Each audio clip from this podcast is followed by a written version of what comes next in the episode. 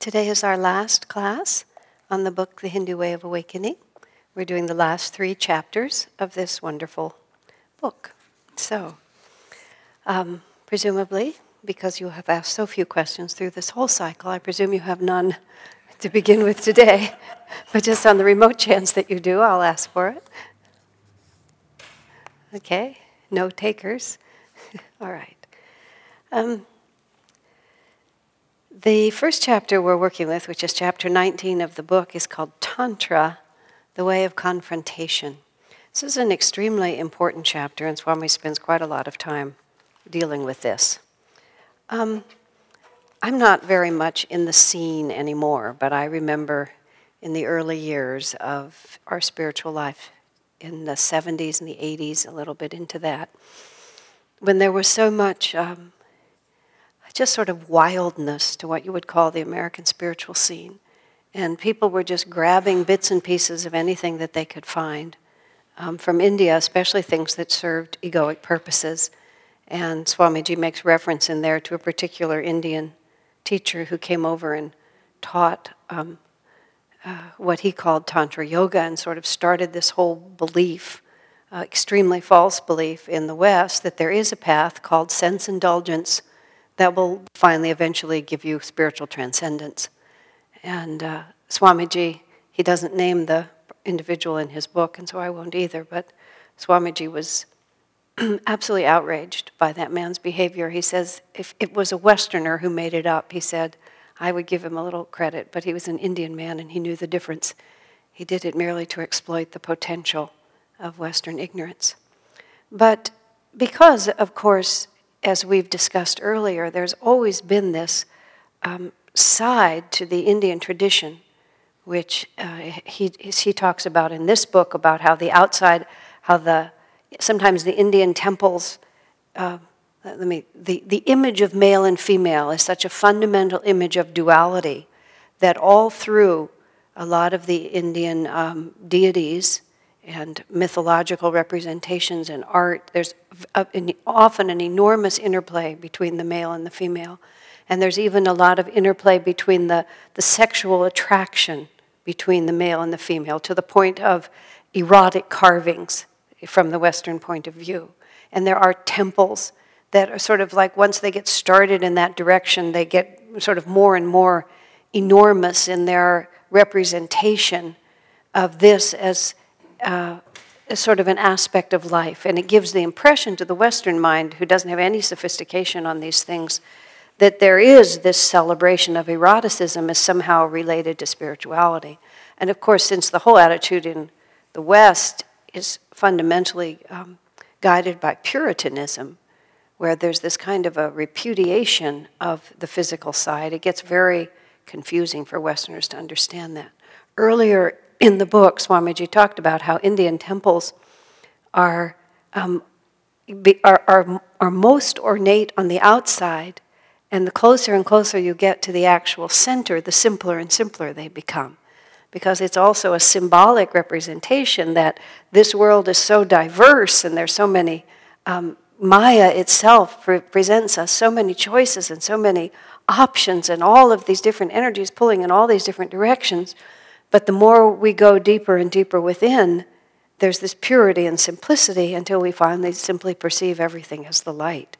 So, to a certain extent, the temples that have um, decided to present themselves in that manner with this plethora of carvings of men and women, primarily on the outside, um, is, is also a symbolic representation that on the outside, this is what appears to be true, but as you get closer and closer in, you don't see those images anymore. What you come to is greater and greater simplicity, and finally, either a single deity or a stone or a light. And that's where we really are when we're inside with the Spirit. It's, it's more of a, a comprehensive explanation of everything. Well, at the same time, also, because the Indian culture is extremely old, and because they're less, um, they're more inclined to find the spiritual aspect of every aspect of life instead of sort of cutting off parts of it. The whole uh, Hindu revelation is that, that, that God became everything and that everything is a symbolic representation of the divine. So in the ancient scriptures, I mean, all, all sides of life are described. And so there are scriptures that are about, you know, sexuality, about human love, and all of these um, ideas are sort of somewhere or another all described. And you have sometimes also, of course, you have erotic images representing divine images. And it's just a question of what door you're going to go through. So there is, in fact, um, a, a practice of Tantra, which is a practice where you endeavor to transcend by experience. Um, Swamiji describes it as a fact, and he describes it also as a very, very dangerous path because the possibility of transcending is very remote, and the possibility of becoming engaged is so great. Plus, um, when you're when you're trying to test your mettle against delusion like that, it's you're, you're tempting fate. Swamiji said he knew one of only a handful of tantric masters in India. This this very peculiar Swami that he met once, and he told us all about. And he said that man did not, even though he himself had, had, had become a master of that path, he said he did not recommend it to anyone. Sri Ramakrishna described it as saying, Yes, you can get into the room by going through the sewer, but a refined person would come in through the front door. that was sort of his way, which is this is not something that we really can hold up as a legitimate uh, way of approaching. And in the West, of course, where um, we're always looking for any excuse for sense indulgence, when the whole, even the whisper of the idea that you could have a spiritual path that was primarily about sexuality, as one of my friends put it, it became like the really, the sort of the, um, the most avant-garde pickup line in the bar. You know, it was like it, just a way of uh, just trying to legitimize that which is just really delusory and in fact becomes so twisted that it's like the, the very definition of life becomes, you know, the greater and greater pleasure for myself. Now, sort of having just dealt with that a little bit, which Swami deals with in much greater detail, there is still on the other side, there's this other extremely important element of spiritual life that has to be, that needs to be worked with. Otherwise, we don't have all the tools that we need in our spiritual life. And this is what Swamiji talks about at great length in here, and it's a really important thing for all of us to understand. The biggest difficulty that people have on the spiritual path is that even though we become totally persuaded of these extremely elevated ideas, we still have to deal with ourselves. And we're not able to transform all of our impulses merely because we have become enamored of this philosophical idea that it would be a good idea to do it. And so we have all this sort of everyday life that we're having to deal with. And one of the greatest difficulties I see on the spiritual path is people don't know what to do. They don't know how to bring their entire being to bear on the spiritual path. So we often find people quite divided up. And I've seen it many times through the years at, uh, and with Ananda Although I have also observed that there's a self correcting mechanism in place there, which is individuals who are essentially frightened by their own nature, frightened by their own impulses, or ashamed of their own impulses, will often try to just skip over it all by just becoming spiritual. And so I'll just call myself spiritual and I'll take all the rest of it and I'll just put it off to the side. And because a devotee shouldn't feel this way, I'll, I'll announce to myself in the world that I don't feel this way. And then I'll just live over here in this tiny part of myself, and I'll just sort of try to make everything work by just living according to these few narrow rules, and somehow all the rest of it will gradually take care of itself.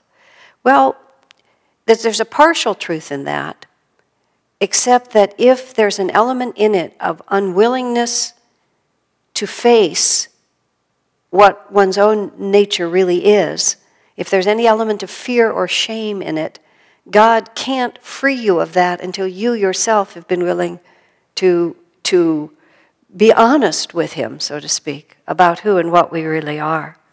So we have to have some kind of technique really a powerful technique for dealing with the fact that between our aspirations and our actual ability to live up to them, there's going to be a lot of days and nights in which a lot of things happen to pretty much all of us, unless we're born Jivan Muktas, and then that's, this is a whole discussion, it's not necessary, um, where we're going to be living out a lot of desires and living out lots of failures and living out lots of sort of repeated um, inability to live up to the highest that we can articulate.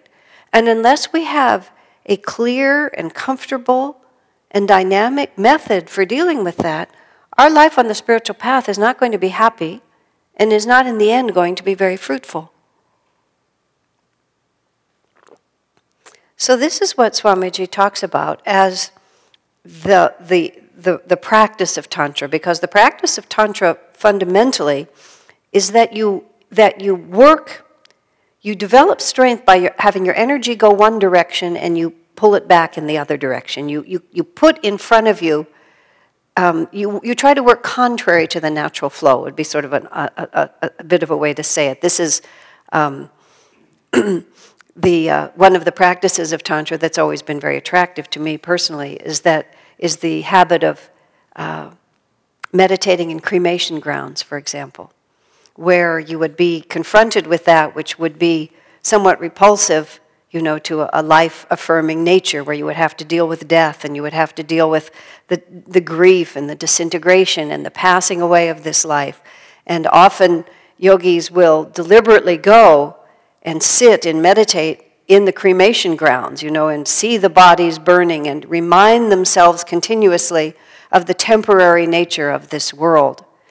Um, and to be able to embrace um, all the pleasures of this life and never be touched by them. And this is where, of course, the practice becomes a little dangerous because if you are touched by them, then you're taken in.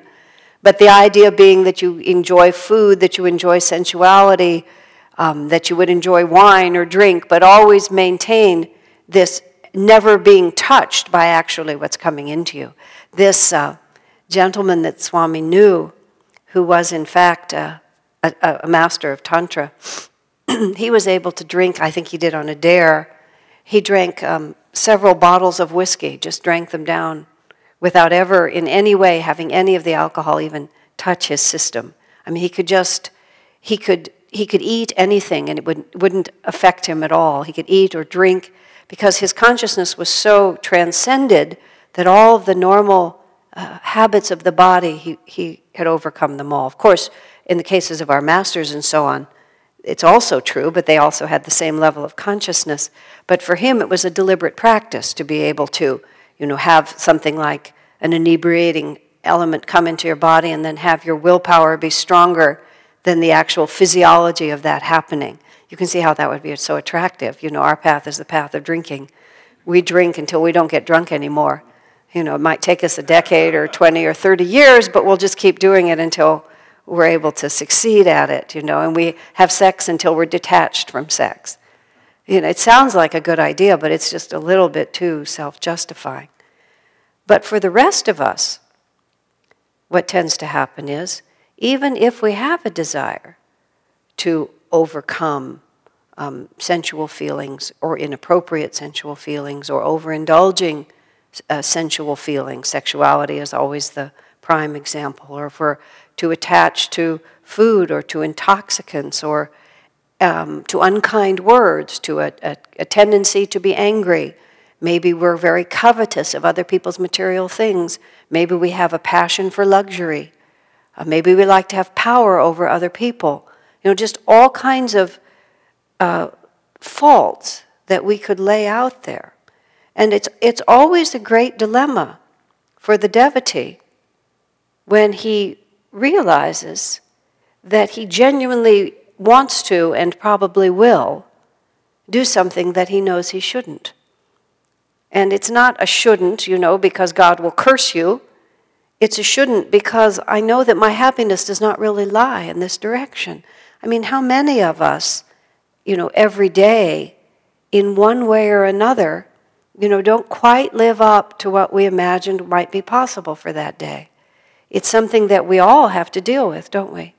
And I've often talked in these classes because it's such an important aspect of the whole path. You know, how, how useless it is to torture ourselves with a sense of shame or guilt over that because it's just what's going to happen. But at the same time, the teaching is very clear, and we can't just pretend that it isn't clear. You know that there, there are uh, the, the repetition of ego affirming, material body affirming actions, the repetition of a desire for inebriation or for lower consciousness or, or for um, self aggrandizement in any way, the, the more we act out those desires, the more they imprint upon our chakras, and the, the deeper the hole we dig for ourselves that we're eventually going to have to get out of. But just knowing that doesn't necessarily in itself free us of either the desire or the inability to resist that desire. So, Tantra is the science that says, okay, at all times, no matter what you're doing, instead of thinking about what you ought to do, just create a spectrum within your actual behavior in which one part of you resists. The way um, Swamiji puts it, you know, you can at least resist mentally. You can never fully accept. You, you, a part of you can always stand back and observe that this is happening, but, but hold back a little bit of your commitment to it. Just watch what you're doing, but always resist a little bit mentally, even if the, uh, the, the spirit is willing and the flesh is weak. Just hold that little piece outside. Because several things happen when we do that. One of the solid things that happens is there's always then an observer that's sort of asking yourself, how much am I really enjoying this? And even if the answer is whoopee, a great deal, there's still somebody asking the question.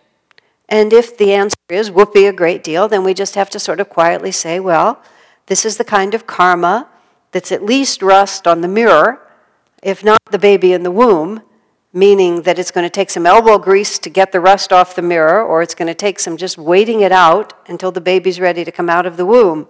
This is not karma that I'm just going to be able to get rid of just by puffing it away. I have known so many devotees over the years in many countries and many stages of development. The shiningest devotees have always been those who were at peace with themselves. I mean, the nicest, it's lovely to be a shining devotee who's at peace with yourself because you have nothing to worry about, and I, I know some of those as well. But even those who have limitations in their ability to live up to um, the highest that they know, that simple ability just to, to accept without embarrassment that these are the things I'm working on. I have always observed that such people make much faster progress than you think they would, given their faults, because all they have is the fault. They don't also have all those layers of shame and guilt over it. And so, all of us need in our arsenal somewhere this understanding that this is a very valid spiritual practice. That if I find myself where I don't want to be, then I become the observer of that experience, and I always hold a little piece of my mind just a little bit apart to just see where is this going? Where is this going to take me? You know, how am I going to get there? and what will I do afterwards? I remember well, this was sort of a similar way, but when I was uh, uh, caught up once in a, a, flow of energy that I didn't really want to indulge in, I used to have to make this deal with God every morning, you know, that I had to pray for protection because I was perfectly conscious of the fact that I had no willpower to resist and that the only way I would be able to resist um, these particular actions was if I was given no opportunity. No, and but even when given opportunity, what we have to keep in mind always is that God never deserts us. And that's part also of what this practice is about. That there's no place you can go, you know, that where you're going to be outside of your relationship with God. And if we actually imagine even that our own actions could put us outside that relationship, that's the bigger fault. whatever we're doing is really less of an obstacle to our spiritual growth than the belief that that action puts us outside of our relationship with God. And this is sort of what the observer keeps in mind for us. Oh, look, here's, here's where we're going. Swami talks about it by saying also that um, when wherever you go, whatever you do, always take Divine Mother with you, is how he puts it. He said, Don't think that she doesn't want to be, she's with you anyway. So it just becomes a question of whether or not we're open enough to, to, uh, to be able to recognize that it, that's what's happening. Swamiji also talks about the, the false idea, which is a really important uh, correction also to make, which is the, the thought that we can get rid of desires by expressing them. I remember there was a man once who had a desire to do something or another, and he was trying to persuade Swami that it would be good for him spiritually to do it. Swamiji was having none of it. And finally, the man said, But, sir, I'm so restless, I'll never have any peace unless I uh, fulfill this desire. And Swamiji looked at him and he said, You have millions of desires. If you think that you're going to get free of, free of them by fulfilling them, you can start now and you will never finish, is what he said in response. And in fact, the man followed his desire and just completely spun off the path. Now, part of what we have to accept is that, the, especially in terms of negative emotions and thoughts like that, there, there is this idea, this sort of psychological idea these days, that if we can just give vent to these feelings, that somehow then they'll cease to torment us. There's the, the, the, only shred of truth in that, and it is, it is a valid truth, is that we can't deny, we can't lie to ourselves about what we really feel. Um, and it, it, never, it never serves our cause to be dishonest. And I know I, this is something that I myself had a great deal of difficulty with in my first years on the spiritual path. And I, I, I was telling you this story in some context, maybe it was a Sunday service, but when uh, Swamiji was, oh yes, it was about work. I, I think it was a service or something, anyway. Um, but I had a job that I couldn't do, and Swamiji wanted to train me to be able to do the job. But in order for him to train to me, me, I had to admit that I didn't know what I was doing. And I didn't have the nerve to admit that I didn't know what I was doing. And so I completely blocked his ability to help me, basically. And I was, and so he kept putting pressure on me. He kept um, demanding more and more of me, knowing that I wasn't able to, to produce even the little bit he'd already asked. And he kept piling you know, request upon request. And I kept saying yes to him with a greater and greater sense of, of helplessness because I just didn't have any idea even where to begin. It was, it was comical, except that only in retrospect. In the, in the middle, it was not comical. Um, this was in like the early 70s, my, in my 20s. And uh, finally, I just became so dissonant within myself and with him that it, it sort of exploded. And he we had a, a sort of a confrontation. And he said to me, You know, you're, you have such an idea in your mind, he, words to this effect. You have such an idea in your mind, speaking to me, of how a disciple is supposed to behave, that you just keep like trying to behave that way without ever actually, um, you know, embracing the genuine attitudes. You just try to embrace the behavior. And then is when he said to me, which was the, the key point to it all, he said, You never fooled me. You just put on this sort of, yes, I'll do whatever you want. Of course, sir, I'd be very happy to do it.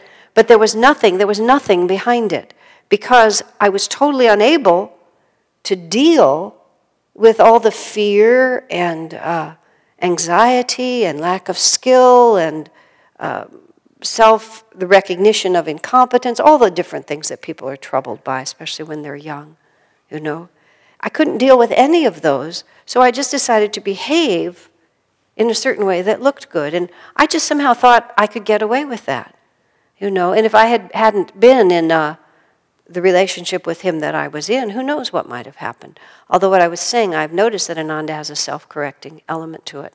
I have observed that anyone who comes to Ananda and really immerses themselves in it, I mean, you can keep your distance, but if you really immerse yourself in it, and you're really there because you're hiding from some dimension of yourself that you hope never to have to confront, sooner or later it just hits you in the eye. I've never really seen anybody get away with it. It's just like there's a, what I call a magnetic honesty. That if you're really sincere on the spiritual path, sooner or later it will correct itself. And of course, the longer something is suppressed, the messier it gets when it finally breaks out. Um, so it's not a really very valid technique. But sooner or later, it all self corrects. So I was self corrected somewhat earlier. But what I realized as soon as Swami said that to me, first of all, was it's a colossal waste of energy to try to pretend to be something we're not. And of course, at the same time, one doesn't want to just, as we're reading here, just give free rein to any wacko um, negative idea that comes through you on the basis of being honest. But we also have to allow ourselves to communicate inwardly, you know, what, who I am and what I actually feel. You know, the first step on to, to, to being really divinely inspired is to be somewhat inwardly directed. Um, too many people in the world, all their values come from outside them. They don't really even have a sense of their own self. And sometimes a kind of self centered, selfish self awareness is the first step.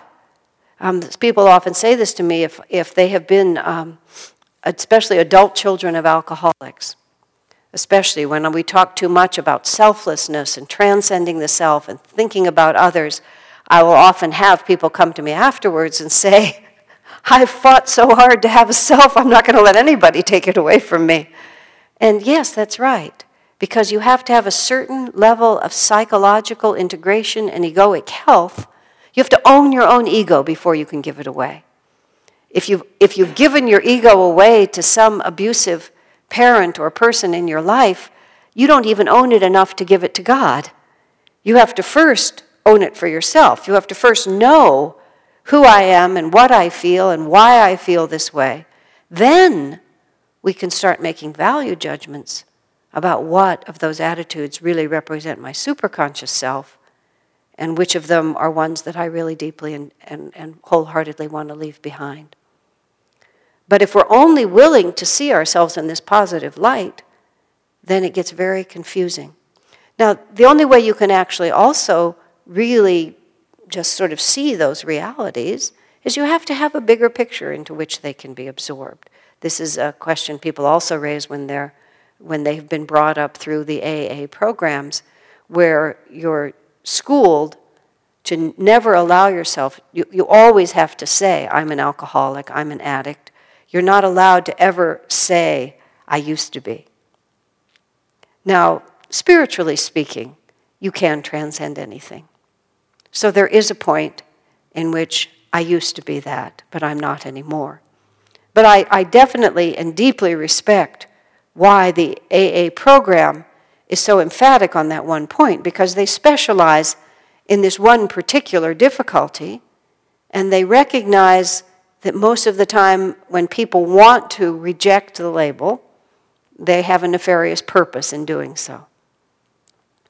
But at the same time, the, what we have to understand is any delusion we have does not really define us. And this is the way in which we are able to just see ourselves exactly as we are and not feel in any way crushed by that. I mean, the reason we hide from those truths is because it doesn't give us hope to think of ourselves that way. You know, when I was in my 20s, if I had, I mean, I was so nervous about competency. It was just the biggest nervousness I had that I just I couldn't bring my mind to any kind of a clear focus about how I really functioned in the world. I had I was fired from so many jobs. transferred. People were moved around a lot. I said I was either I either proved myself incompetent so quickly or I was a quick study. I'm not really sure, but I got moved around so many times, just shifted from here to there, from here to there. Um, and I never really did very well at anything. I mean, I always added good energy. I'm not, I'm a, I'm a kind of, you know, I'm a peppy person and I can make things a little more cheerful in certain ways, but I never really could do much. And, uh, uh, but my anxiety to look at that took, took me so long to be able to come to that because I had to, I had to also build first a really deep understanding of how much God loves me. You see? Because that's the only that's the only balancing factor. There is no balancing factor of yes, I am competent. Oh, yes, I am good. Yes, I am virtuous. If if all we're doing is trying to build our sense of self-worth off of all these empirical proofs of our self-worth, you see we're always vulnerable because there's always going to be somebody better. There's always going to be a moment when it doesn't quite come out right. The karmic balance is just going to shift. You know, there, it is true that we reach a certain point of skill where we have a, an ability to, mag, to magnetize things, to be effective in the world, to be in tune with intuition. But it's, it, it's always going to be, karma always is going to play a part in it. And Master tells us the extremely disconcerting fact that in the end, all our successes and all our failures have to balance out to zero. And so we just don't know whether we're going to, you know, whether this is the round in which everything's going to come out good. You know, Swami Kriyananda's life is a tremendous success, but God knows he's had his ups and downs. You know, not everything always works out. It just doesn't. It's the way life, life is like that. The only level on which we can always feel secure is in our inner relationship with the Spirit and our sense of sincere desire to, to live up to the divine promise that's within us. And we, we have to begin to train ourselves in all circumstances to always look, look to that for our sense of well being and our sense of security. Even if we're wildly successful at what we do, you know, we, we have to always, the part of the tantric practice is not just, it's when we're confronted with anything, you know, that, that's pulling us out of our divine center if we're, if we're at all susceptible to it, we have to hold a little part of us just aloof from this. And great success in life is one of those things that just really draws us out. Oh, look, I did that really well. Oh, look, these people are really uh, it, it, full of praise for me. Oh, look at all these people looking at me so respectfully and so adoringly. Oh, look at all the wonderful complimentary letters I got. You know, as soon as the, the consciousness moves out into that as the reason for our self worth, we've immediately set in motion a pendulum swing. It's not as if we shouldn't strive for that kind of success and excellence, as we talked about it in the Gita class. It's necessary for us to overcome tamo and rajoguna. And one of the ways in which we overcome those dissonant, more dissonant gunas is that we, we must consistently work hard and effectively and in tune until we can manifest whatever, whatever creative ideas are planted in us. So, excellence is a, is a profound part of the spiritual path because the, if we're not achieving excellence, it's because we've always allowed tamo guna or rajoguna to cloud our understanding. So there is a very profound spiritual reason for excellence. But if we then allow our self worth to be defined by anything other, then the, the, our attunement with spirit, and we can say, oh, look, look at this wonderful thing that happened. Isn't that marvelous? Or, well, that one really didn't come out very well, did it? But always holding that inward peace, then we don't have, we don't become so agitated when these layers are peeled away and we begin to see this peculiar Maya misunderstandings that we have within us that often lead us into the daffiest decisions. I know I've quoted to you, Swamiji said to me once when I put together this whole project. And my fundamental reason put, for, for doing the project, one of my, one of my two prominent impulses was that someone else had not succeeded quite so well, and I thought that I could do it a lot better. And that was just sort of there somewhere in the background, even though I worked hard for a selfless cause, for this and this. And it just really fizzled really, really badly. And you sort of inexplicably fell apart because of my wrong attitude at the center of it. And that was when Swami said to me, Whenever your ego gets involved, you make terrible decisions. That was just what he said. Because my, my, my first decisions in that project were all off. And so all the work I did afterwards was wrong. It was ill conceived from the beginning. And I always think of that whenever your ego gets involved, you make terrible decisions. But the ego does get involved. And I've seen myself many, many times since then, many, many times. I'll just do something that just seemed like such a good idea, but at a certain point, I'll realize that the energy was wrong from the start because I was putting my self worth on the line and not thinking first in terms of how can I live in tune with the Spirit and then how can I be an instrument of that Spirit. Does that make sense? Now, all of this having to do with what we were saying at the beginning, which is the Tantra Yoga is the practice of always holding a little bit of mental detachment, always standing back a little bit no matter what happens, having it be a constant practice, whether it's joy or sorrow, whether it's success or failure, whether it's the bliss of all your desires being fulfilled or the despair of all of them being denied. It's, all, it's realizing that life is a series of ups and downs, and that all of these different waves, the upward and the downward waves, are all given to us just to strengthen our capacity to remain right where we are at the center of truth. And that's all that's being asked of us. I was saying, whenever I find that I'm doing something because in some way I'm trying to prove an egoic related point, it always, uh, my judgment is very poor. Our judgments are always poor. And then when I realize that the only thing I'm supposed to be doing is to live in tune with the Spirit and then to share and express that in whatever way is possible, you may be doing exactly the same thing, but your judgment will be more sound because it won't be tainted. And then when it is tainted, as we were saying, the practice of Tantra, oh, you don't, uh, the practice of Tantra is just that holding oneself back just a little bit. You know, it's an odd practice because people don't really understand why it really is a good idea. We, we think that just sort of this letting ourselves go is really the way to enjoy ourselves the most. I, because I don't drink and I haven't, haven't hadn't had a drink, I was, uh, I was driving home from Ananda village really late one night, and I don't know what highway I was on, but it was like two in the morning. And the road was really bumpy, and I was the only one on it. So I was kind of moving like this, looking for the smoother part, and the police officer pulls me over. And, and he starts asking me, ma'am, starts asking me questions, you know, like, like, who week is it? Stuff like that. I'm like, I can't figure out what in the heck is going on. That's what he's doing. And finally, I realized that I had. Oh, you think I haven't had a drink since 1967? And he looked so puzzled, and I said, You probably weren't even born. yes, I said, I'm but I'm so percent out of that scene. You're drinking.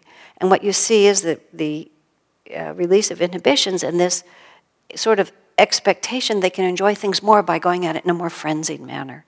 You know, you just see this sort of increase in frenzy often. Louder talking, laughing more, pushing like this. And when you're in the habit of living more centered, when you see people or people dancing like that, you know, just um, being very uh, un- un- uncentered. It, it, far from looking like they're having fun, they look to you like they're losing their minds, which of course they are.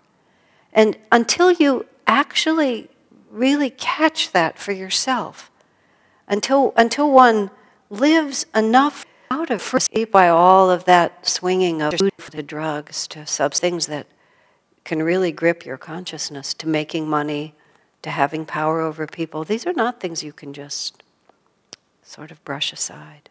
Not at all. And so you, you have to be able to realize that there is a spiritual practice to help you deal with it, that it is not outside your spiritual life. That's entirely, that's entirely what I was trying to say. Our failures are not outside our spiritual life. Our failures are the the center of our spiritual life because that's the mountain we're walking up. And, and they're, they're right at the center of God's embracing us. It's, it's, such, it's an extraordinary freeing realization to understand that, uh, well, Master, there's so many phrases that Swami has quoted from Master that you hear them and hear them, and finally, one day you understand what it means. One of them is God doesn't mind your faults, He only minds your indifference. We think God minds our faults. He doesn't mind our faults at all. He minds what, what, what, what, what disturbs God, if you could say such a thing, is that when we ourselves uh, are indifferent to whether or not God is in our life, whether we're indifferent to our own aspirations, whether we turn our backs on our own aspirations. Merely to fail to live up to them is just the inevitable result of Maya. But if we're indifferent to that failure, indifferent to the desire to grow closer to God, then there's nothing He can do for us. And that's, that's the sad, that's where God weeps for us. Um, so, one side of it, as I was saying, is the degree to which we behave wrongly, and the other side of the, the practice is just to be able to be calmly and completely with whoever we actually are and then hold a little bit aside and see it from God's point of view. You know, when you, when you realize how many lifetimes we live and how we have to go through everything before we're freed, it's just really not shocking. And God made it all. He's no, he's no stranger to it. Somebody, somebody said to Master once, Does God know sin? or something like that. I think Master said he would have to be awfully stupid not to. You know, it's just the way we are. It's such a small thing compared to our spiritual freedom. Do you have any questions or thoughts on that side of it, anyone? Okay. Um, during the break, um, during the break, there was a question raised about this uh, section toward the end of the Tantra chapter about the relationship of the upward and downward flowing energy in the spine and the breath and the reactive process. Without going through the whole thing, the, the essential point that Swamiji is making here is that the, the, um, the, uh, the breathing process is very closely, the in, in and outflow of breath is very closely related to our state of consciousness. This is a fundamental premise of meditation practice that the, there's a very close relationship between consciousness and breath. And that's the basis of all the breathing exercises that you learn in yoga practice is because if you gain mastery over the breath, by gaining mastery over the breath, you're actually going to gain mastery over your consciousness. Um, the breath is the link between your, your consciousness and your outward expression of it. And so Swamiji gives us examples about how when something happens that excites us, we tend to inhale and we get very up that way, and energy literally rises up the spine. And, but that inhalation and that reaction tends also to cause the energy that is raised to go out in an outward way in response to what we're relating to. When um, sensual desires or, or egoic desires um, capture us, it tends to stimulate the chakras that relate to those experiences, and it stimulates them in a way that, again, causes the energy to go outward. So, one of the things that we're trying to work with through the, the, the practice of Tantra is to gain mastery over that reactive process. And one of the things that we learn to do is by, by gaining mastery over the in and outflow of the breath. And this is something that we practice by, specifically by breathing exercises, by meditation practices. We were just talking about hatha yoga practices, all these different ways, energization exercises, in which we consciously control the upward and downward flow of energy in the spine, either directly through the breath or by more subtle means.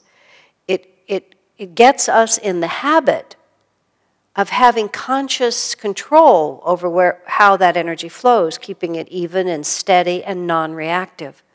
And that practice then serves us well whenever something happens that would cause us to react. If we can very quickly re- retreat to center and become conscious of a steady and even upward downward flow of energy that is unrelated to whatever external stimuli, positive or negative, it allows us to remain more centered in the midst of whatever happens. And that, again, that doesn't mean that you're not feeling joy. It's that you're allowing whatever joy you're feeling to be interiorized rather than drawn out of you and attached to whatever situation is going on around you. You, you strengthen the inner flow, you interiorize the inner flow, and then gradually you can keep that flow of energy um, uplifted. And this is, of course, our practice of Kriya is a very specific way of, of working with that energy all the time. By the practice of Kriya, we get into that habit. You know, it's, it's a very interesting thing to watch yourself when you're suddenly startled. Do you scream? You know, if, if you hurt your hand, you know, how, how calm do you remain at the sudden sight that something has happened? You know, does one inadvertently curse? Um, do you yell? Or do just things happen and they just happen? And it's, it's always a nice sign when you see that something happened and it just happened. You know, you dropped a dish and it just smashed all over the floor and you just step back. You know, you don't go into a state of ex- ex- exaggerated and excited reaction or response to it. Or somebody gives you very good news. Does it immediately draw your energy out? You know, you, uh, the people on the television shows and in the commercials, you know, anything that happens, it's, it's, it's actually amazing to watch sometimes if you ever are somewhere or watch it yourself. You see something exciting happens and people scream and jump up and down or throw themselves on the floor or wave their arms about. And they're just trying um, to manufacture a response. And, it, and because they don't know how to interiorize that energy where it really can expand to infinity, it has to just come out through the body in all these different ways. And when you see it in these very exaggerated ways, then you begin to recognize the sort of the greater power and the greater dignity of just holding it inside. And it's far from not feeling it. In fact, you're feeling it so much more deeply and so much more sensitively than if all of that energy is just dissipated and will immediately set in motion a pendulum swing. You know? So it's very, um, it's a very important practice. Everything eventually on the spiritual path ties together. All the little bits and pieces that we learn, every little bit and piece, you finally begin to see how the whole thing begins to come together in one, you know, very powerful movement and all of the different elements come together. You know, Kriya is the, really the fundamental, because the fundamental Kriya is that we gain mastery over the up and down flow of energy in the spine, and we, we, we neutralize the vortices of karma in the chakras. And when that happens, you see, then we start living our lives as we were really intended to live them. We're no longer living them in this endless pendulum swim of, swing of Maya. It all comes down to Kriya, which is why Lahiri Mahashaya recommended Kriya for every problem, which is why, and it is true to say, don't worry about anything, just meditate. Because if you do just meditate, especially if you do Kriya, uh, as Master taught it, you know, do it, in other words, do it with real dynamic energy, then gradually uh, everything just emanates from this calm, up and down flow, and all of the ups and downs of life smooth out. Like Master described it, you know, instead of being a wave that's always stormy on the ocean, you begin to live closer to the, to the whole ocean, and your, your base of operation spreads out to the whole sea. It's, it's really um, thrilling in the end. All right. The next chapter that Swamiji talked about is this beautiful chapter about Divine Mother. And uh, what I so love about Swamiji in every way that he teaches is that he always takes whatever he teaches and he tries to bring it down to a place where anybody can relate to it from their own experience. And that's a really, when you stand back and think about it, that's a really remarkable approach to spirituality because so much of spirituality is some authority is telling you, you know, when you die, this is where you'll go. If you do these things, that will happen to you. The priest will absolve you. You do this ritual. And there's very little effort made to actually have your understanding of the higher dimension be built on your actual experience of this world. And so Swamiji talks to us at great length here about um, needing to bring our idea of the infinite down to something that we can both understand and that awakens the feelings of the heart. He talks too about the tremendous importance about engaging our feelings in everything that we do. I mean, if you think about it, the things that really capture us, that, that make us spontaneously willing to engage, is when then there's some feeling quality that's attractive to us, isn't it? If a job is just a dull job, we're, we just we, we can hardly bring ourselves to do it. But if it's if it's creative, it's, if it's uplifting to us, if it makes us happy to work on it, if we love the process, if we love the person we're doing it for, all of these different ways that our feeling gets engaged, then all of a sudden our energy will follow that. And so on the spiritual path, it's really fundamental, no matter how expanded and elevated the ideas may be, that we also have to find a way for the, the heart to also get engaged. I mean, one of the profound characteristics of our spiritual path, when sometimes people ask me, you know, what makes Ananda what it is? Well, one of the answers is it's a very heart oriented spiritual path. It has this amazing um, philosophical component, it has these brilliant explanations of things. It, it ha- it's very satisfying to intellectual questions. But what really characterizes it is that everything about it is designed to awaken the feelings of the heart. And that's why there's so much music. And that's why we make a, a great effort at beauty. Um, just to make everything not necessarily luxurious, but, but attractive to look at, attractive to be part of. That's why Master had so many of those just dear and simple songs so that it wasn't a question of complexity, it was just a question of something that would just go in and touch the, the, the inner core of our own feelings. Or his book, Whispers from Eternity, or Metaphysical Meditations, just these, these beautiful poetic words of deep longing. Because once we understand um, that this is about the fulfillment of our, of our true and deepest longings, then it's not a question of having to force yourself toward it. It's like nothing can keep you from going there. And that's what I was saying about Master saying. He doesn't mind our faults, what he minds is our indifference. And indifference sets in when the feelings of the heart are not engaged. So Swamiji is here, is making a very strong um, uh, plea for us to try to understand God in such a way that we want to be close. And so he, he takes us through this uh, understanding of the purity and the beauty of mother love. And whether or not, he says, we were gifted ourselves to have had a dear and loving mother, which, of course, if one has had one, it's a lovely thing. I've told the story at Sunday service not too long ago, and I, then I wrote about it in a, a letter that I wrote again about an experience I had when I was seven, when I, I did something dishonest and was found out immediately and was just overcome with shame, but also stupidly tried to pretend that I was, wasn't guilty at the same time. And what I remember is that my mother held me in her arms. And I know that, because I know my parents, I'm sure they also told me that lying is really not a good idea.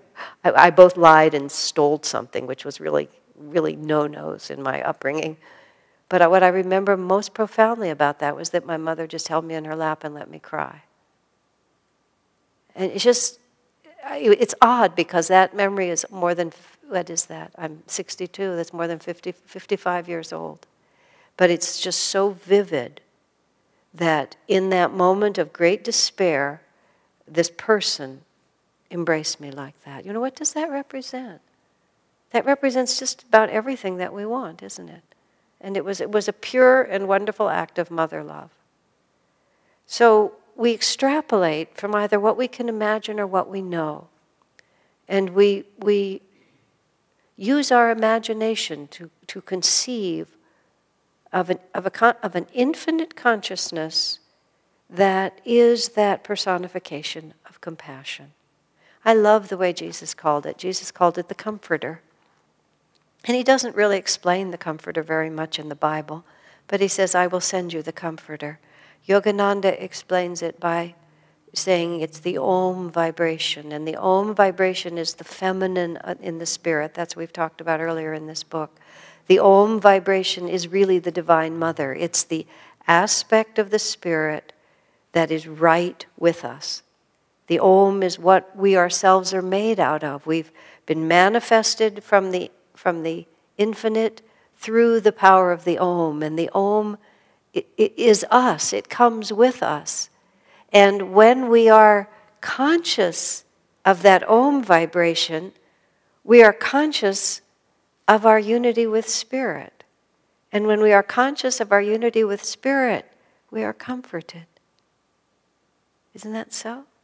It's when we're, because no matter what's happening in your life, if you feel the presence of Spirit in the middle of it, all external circumstances become irrelevant.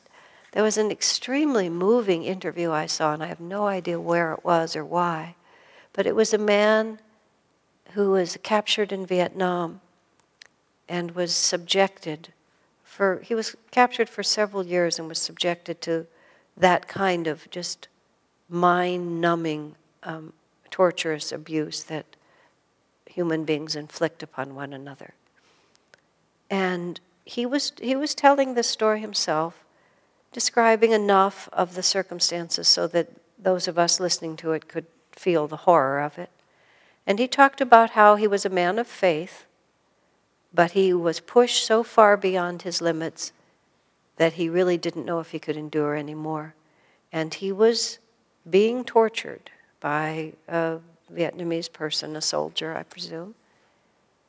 And with a, a, a, kind of helpless despair that he had never reached before, he prayed for God to help him.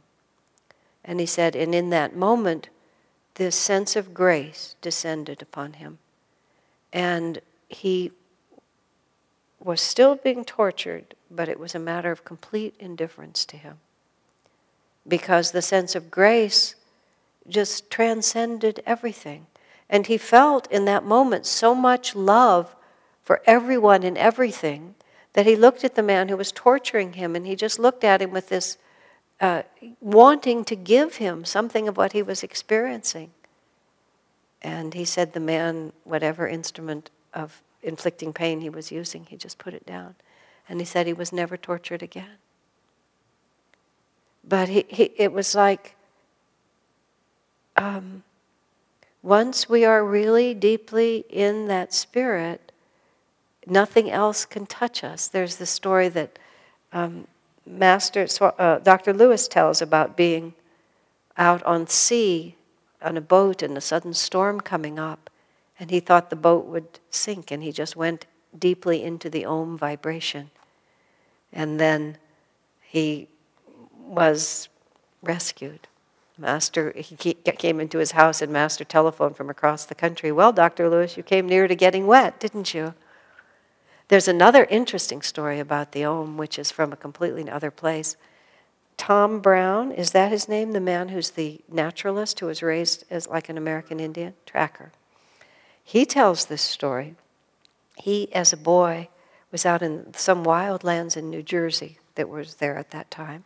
And he and his American Indian youth friend, who were trained by, I think, the boy's grandfather, the, there was one dangerous element in that whole area, and it was, it was wild dogs. People had let their pets loose, and then they'd form these packs. And so they always had to be a little bit careful because of the wild dogs. And somehow or another, Tom was alone. I, all the details escape me a little, but in any case, he became pursued by a pack of wild dogs, and they pursued him into a place where he was suddenly at the top of a hill and there was no way to get away. And he, he, he saw that he wasn't going to be able to get away. But the Indian had taught him how to go very deeply into the spirit. And I think he even had the sound of Om in his recollection. And so he's, he just sat down and he went completely into that spiritual realm, so much so that he was not conscious of what was going on around him. And he sat there for a period of time. He thought, you know, the dogs were going to get him. And he didn't know what else to do, so he did this. And then after a period of time, he came out of that. And he was a tracker and he could read the tracks. And he saw that the pack of dogs had his scent and they pursued him. And then they were right in front of him and they lost the scent. And he followed their tracks as they tried to find the scent. And they went all around where he was sitting looking for his scent, and they couldn't find it. And then they just wandered off. Isn't that astonishing? I mean, he just sort of ceased to be part of the natural world because he went so deeply into that. Now, that's the comforter. We can think of it as the Om, it's a lovely way to think of it. But if we personify it, with something that our minds already understand, and then just take what, what, the understanding we have and then gradually elevate it. And Swamiji also describes in here that what the world needs now, more than anything else, is a restoration of this spirit of Divine Mother, both as a way of understanding the divine and also as a way of each of us as individuals being an expression of that divine. You know, that's that, that universal mother love. There's no way out of the mess that we're in otherwise, honestly. You know, there's just so many forces that are completely out of control. There's a certain point when you have to essentially turn your back on a whole way of thinking and then just find a completely new solution. This is the superconscious solution, which is for many, many individuals within themselves to begin to attune to that divine mother force within, to begin to relate to the divine in terms of the divine mother, which is comforting, loving, compassionate, and then to be that instrument into this world. When uh, a young man, a man named Karuna, who lived here many years ago, he did a program for children. He called it Say Yes to Life. It was an after school program, a wonderful program.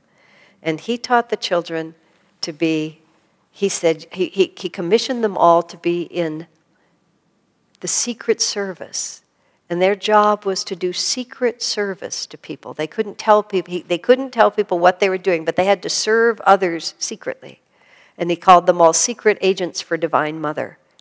And they had to act on her behalf without telling anyone. And it was such a, you know, the children, of course, just loved it. And, they, and then they would come back and they would report back to, they could report to each other, but they couldn't tell anybody else what they were doing because they were secret agents. And I've always been so charmed by that thought. You know, let's all be secret agents for Divine Mother. Let us be the, the one, the bringer of the comforter. You know, so, so often in life we think we have to um, be an instrument of discipline for each other. We really rarely do. You know, most people do not need to be disciplined because almost everyone knows exactly what they should do already. What we lack is the courage to do it. And what gives us courage to act is if somebody else has faith in us. I'm fortunate in my life to have a few, I have quite a few, but I mean, I have a few who stand out in my mind as friends who have always been supportive of me, no matter how badly I've behaved. And I began to appreciate what an extraordinary gift that is to really have people in your life who, who just believe in you, no matter how much you screw up. And that, and that they, they don't only just say that, but they project to you this sense of you can do it. In other words, they project motherly love. And so Swamiji really urges us to think this way. And this was Master's unique contribution. You know, Jesus brought it as far as the, from the judge to the father, but Master brought it all the way to the mother. And it, it, it's something very, very beneficial for our spiritual lives to really think about it. It's a very sophisticated concept, it's not at all sentimental. It's the, there's nothing more powerful than that kind of unconditional love. And to be able to both accept it for ourselves and to offer it to others is an act of great spiritual heroism. It's by no means a, a small accomplishment. And it's just what's needed now. This is what the world is asking for. So, the last chapter that I'll just mention briefly before we call it a night. Swamiji is really wanting us to understand that merely because the heart of every spiritual path leads to the same place, we, we shouldn't all try to be the same. You know, I, when I, there's a Jewish uh, synagogue somewhere up on El Camino here now, and on the, they're Orthodox enough that on the Sabbath they all walk. And so on uh, Saturday mornings, you'll see these people, and often the men are wearing yarmulkes and or hats, and but there's always something a little odd about them when you see them because they don't carry anything. The women don't carry purses, the men don't carry briefcases, and they're walking, and you rarely see people doing that. And every time I see them, I feel so uplifted and so happy.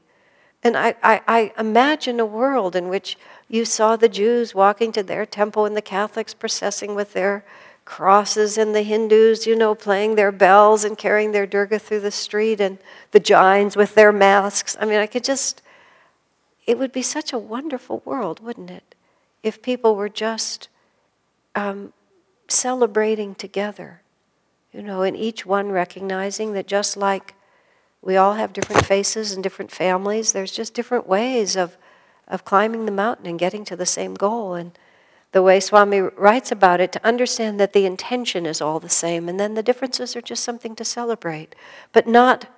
Um, and, and we've, we've come way past this in this book to understand that you, you can't reconcile it just on the basis of that. I mean, the, the Jews are not comfortable with the picture of, of Christ up here, and you know, the Hindus are probably not that comfortable with Christ up here either, and the uh, everybody has all these different thoughts in different places, but it matters so little if everybody's action is taking us more into the heart of compassion and love and expanded awareness and a greater ability to live up to that infinite promise within us. You know, unity and diversity is the phrase that Swami uses, which is a beautiful phrase.